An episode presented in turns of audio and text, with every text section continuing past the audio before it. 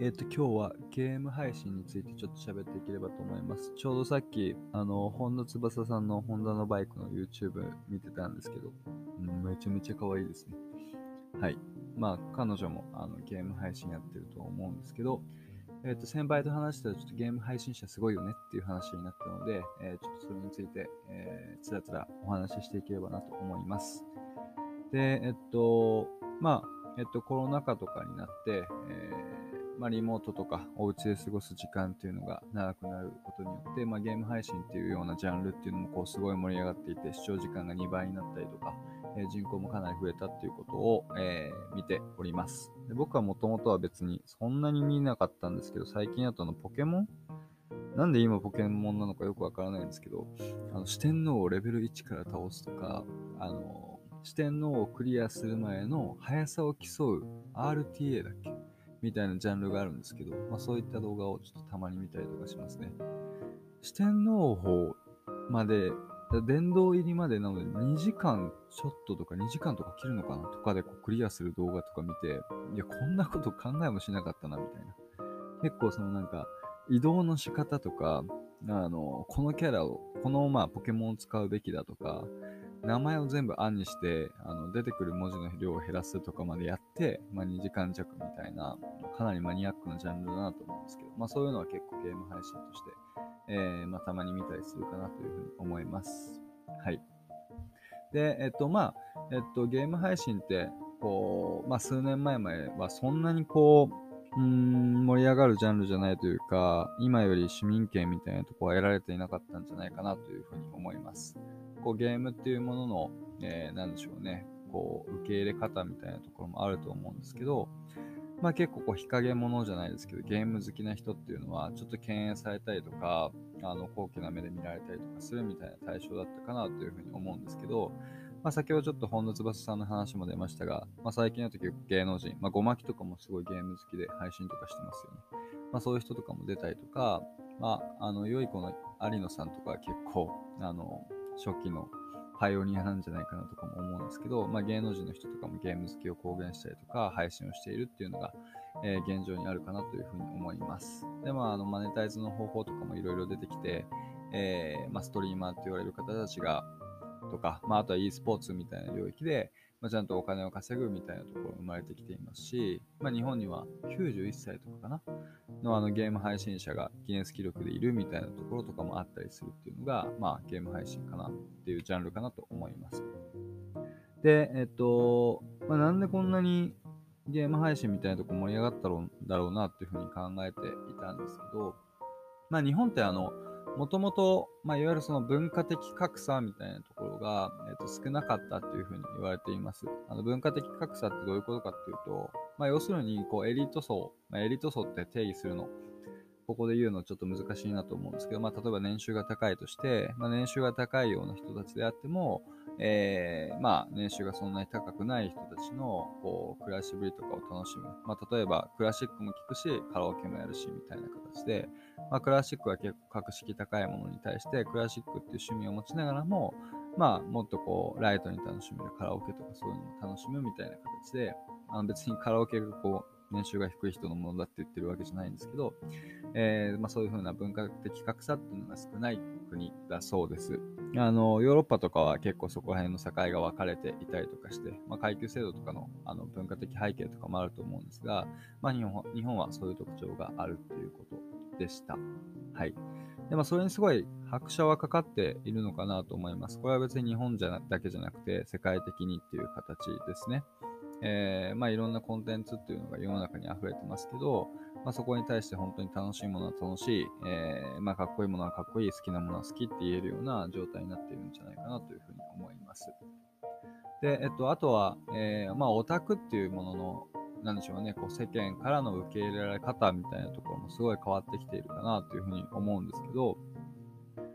まあ何年前だろう ?10 年以上前なのかな。あの、秋葉原とか、秋葉原？秋、どっちだっけ？ちょっと全然まだ分かってないですけど、で、あの、殺人事件とかが起きてしまって、こういわゆるオタクとか二次元とかアニメキャラとかそういう萌え系を、あの、敬遠する動きっていうのが、まああったにもかかわらず、まあ最近っていうのはもうその、イメージっていうのはほとんど払拭されてるのかなと思います。どうなんだろう。あの、個人的にはそういう風に見てますっていう形ですね。えー、まあ、それこそいろんな人がアニメ好きっていうのを公言したりだとか、こう声優の方たちが結構表に出ていたりとかして、自分がオタクですっていうことを、まあ、そんなに恥じる必要がなくなったっていう状況は、まあ、必ず、えー、必ずっていうか、はい、あの、確実にあるのかなというふうに思います。で、まあ逆に結構オタクがかっこいいみたいな雰囲気もあるのかなというふうにも思っていて、まあ何かに詳しかったりとか、何かすごいこだわりがあったりとか、何かのことをすごい好きな人が、まあ憧れる対象になったりとか、えー、まあ若干それを、にこう触発されて自分はオタクですみたいな形で、えー、名乗る人、まあ、ブランディングする人っていうのもあるのかなというふうに思います。はい。結構この動きとかはやっぱりすごくあの、面白くて、こう、好きなものを好きって言えるとか、こだわってるものを公言するとかは結構面白くて、結構、一方でその、なんでしょうね。ちょっとこれもすごい言い方難しいんですけど、まあ、趣味って結構属性でに、趣味っていう話だと属性で似通るなみたいなことも、まあ結構思ってたんですね、一時期。まあ例えばちょっとお金を持ってる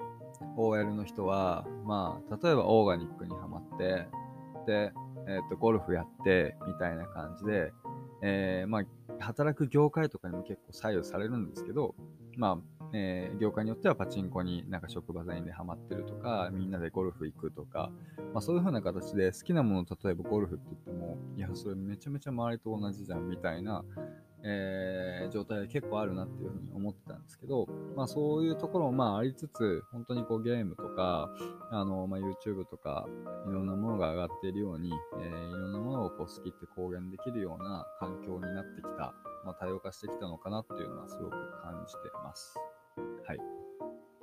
で、えっと、ちょっとゲーム配信者の話に戻るんですけど、まあなんでゲーム配信って面白いんだろうなっていうふうに考えたときに、まあやっぱりそのプレイするゲームとか、あの、プレイのその、まあ、スタイルっていうんでしょうかね。なんかどういう楽しみ方をするのかみたいな話とか、まあ、あとその実況のスタイル、あの話し方とか、そういうとこも含めて、まあ、男女みたいなところの違いもあると思いますし、まあ、あとその演出方法みたいなところで、まあ、そういった要素の組み合わせとかによって、まあ、かなりいろんなこう多岐にわたるコンテンツっていうのが、あの、仕上がりみたいなところが、えー、生まれてるのかなというふうに思います。はい。で、まあそういうところでなんかいろんなコンテンツ楽しめるっていうのと、まあ結構こうゲーム配信する方って、なんでしょうね。えっ、と、まあ長い間配信してるというか、まあなんかおすすめの漫画紹介します5選みたいな形の短いコンテンツじゃなくて、まあ結構2時間とか1時間とか、まあともすればちょっとなんかもっと長く、なんか10時間ぐらいプレイしてるみたいな動画とかもあったりとかして、まあかなりこう、うんと、まあリアリティ番組みたいな、あの、様相も呈してるのかなというふうに思います。あの、リアリティ番組っていう文脈だと、その、なんでしょうね、なんだっけ。ちょっと僕見たこと全然ないんですけど、あの、テラスハウスとか、えー、っと、バチェラー？バチェラーみたいなやつ？え？あれ、リアリティ番組っていうのかちょっとわからないですけど、えー、まあそういう風な形で、まあ応援できるっていうことであったりとか、プロセスを楽しむみたいなところっていうの、そういうまあ要素っていうのも、まあゲーム配信者ゲーム配信という領域は、まあ、持っているのかなと、えー、思いました。はい。まあ、なので、ちょっと、そういったテラスハウスが流行ったとか、そういったなんか、えー、他人を応援するみたいな、そういった、こう、心持ちで見るみたいな人も、まあ、多いのかなと思うので、まあ、そういった土台ありきのゲーム配信者っていうところの、まあ、そういうジャンルっていうのもあるのかなというふうに思います。はい。で、えー、っと、まあ、リアリティさみたいなところもありますし、まあ、あとは多分ハードルが低いっていうのは一つありますね。えー、まあ、自分がそのゲームをしてた時間っていうのは別に新たに投資する時間ではないので、えー、まあ、あとは収録をすればいいっていう中で、で、あとはその YouTube とかでその、まあ、Twitch とか、まあ、そういったいろんな、まあ、日本はライブ配信サービスめちゃめちゃ多くて20以上あるらしいんですけど、あの、基本的には画面に映っているのはこうゲームの画面になっていて、まあ、声を当てれば十分コンテンツになるっていったところで、まあ、顔を出さなくていいっていうところは、えー、一つ投稿のハードルみたいなところが下がったところなのかなと思います。えー、例えばゲーム配信者がこう、顔を出さなきゃいけないっていう風になった瞬間に、まあ、正直こう顔で人気とかが変わるみたいな、まあ、イケメン、イケメンで、ゲームめちゃめちゃ好きとか、まあ、本田翼さんみたいにめちゃめちゃ可愛くてゲーム好きみたいな人しか、えー、盛り上がっていかなかったかなって思うんですけど、まあ、なんでしょうね。顔が多少、あれでも、あの、まあ、コンテンツを作ることができる、こう、ポテンシャルを秘めてるっていったところは、まあ、ゲーム配信の一つの特徴なのかなっていうふうには、え、ー、と、すごく感じました。はい。ちょっと難しい話ですけど、はい。で、まあそういう風な形で、まあ応援するとか、えっと、漫画のアプリをやってるケンスーさんという人があのプロセスエコノミーっていう言葉をちょっと定義したりとかしてましたけど、まあそういう風な形で、えー、自分の、えー、まあ何か成長前とか、え、何かをこう実現する前のこうストーリーとか、をこうプロセスとして、え、経済活動にしていくみたいなところでプロセスエコノミーっていう言葉があるんですけど、まあそういう風な文脈ともゲーム配信っていうのはすごい合ってるのかなと思います。はい。まあそういったなんかいろんな背景のもと、まあ、えー、オタクが受け入れられ始めているっていう話であったりとか、そういったリアリティ番組のような、えー、特徴を持っていたりだとか、えー、まあ、どんどん世の中文化的格差がなくなっている話とか、えー、まあ、投稿するハードルみたいな、コンテンツを作るハードルの低さみたいなところが、まあ、ゲーム配信者っていうところのカテゴリーっていうところを一気に押し上げていると思いますし、ああとコロナっていうところもありますね。えー、あるのかなというふうに思いました。という形ですね。はい。えー、ということで、今日はゲーム配信者ってすごくねっていうテーマで、ちょっと自分が、自分はゲームそんなに得意じゃないのでやる機会ないんですけど、えー、ゲーム配信者の人すごいなというふうな思った、えー、お話でした。またよろしくお願いします。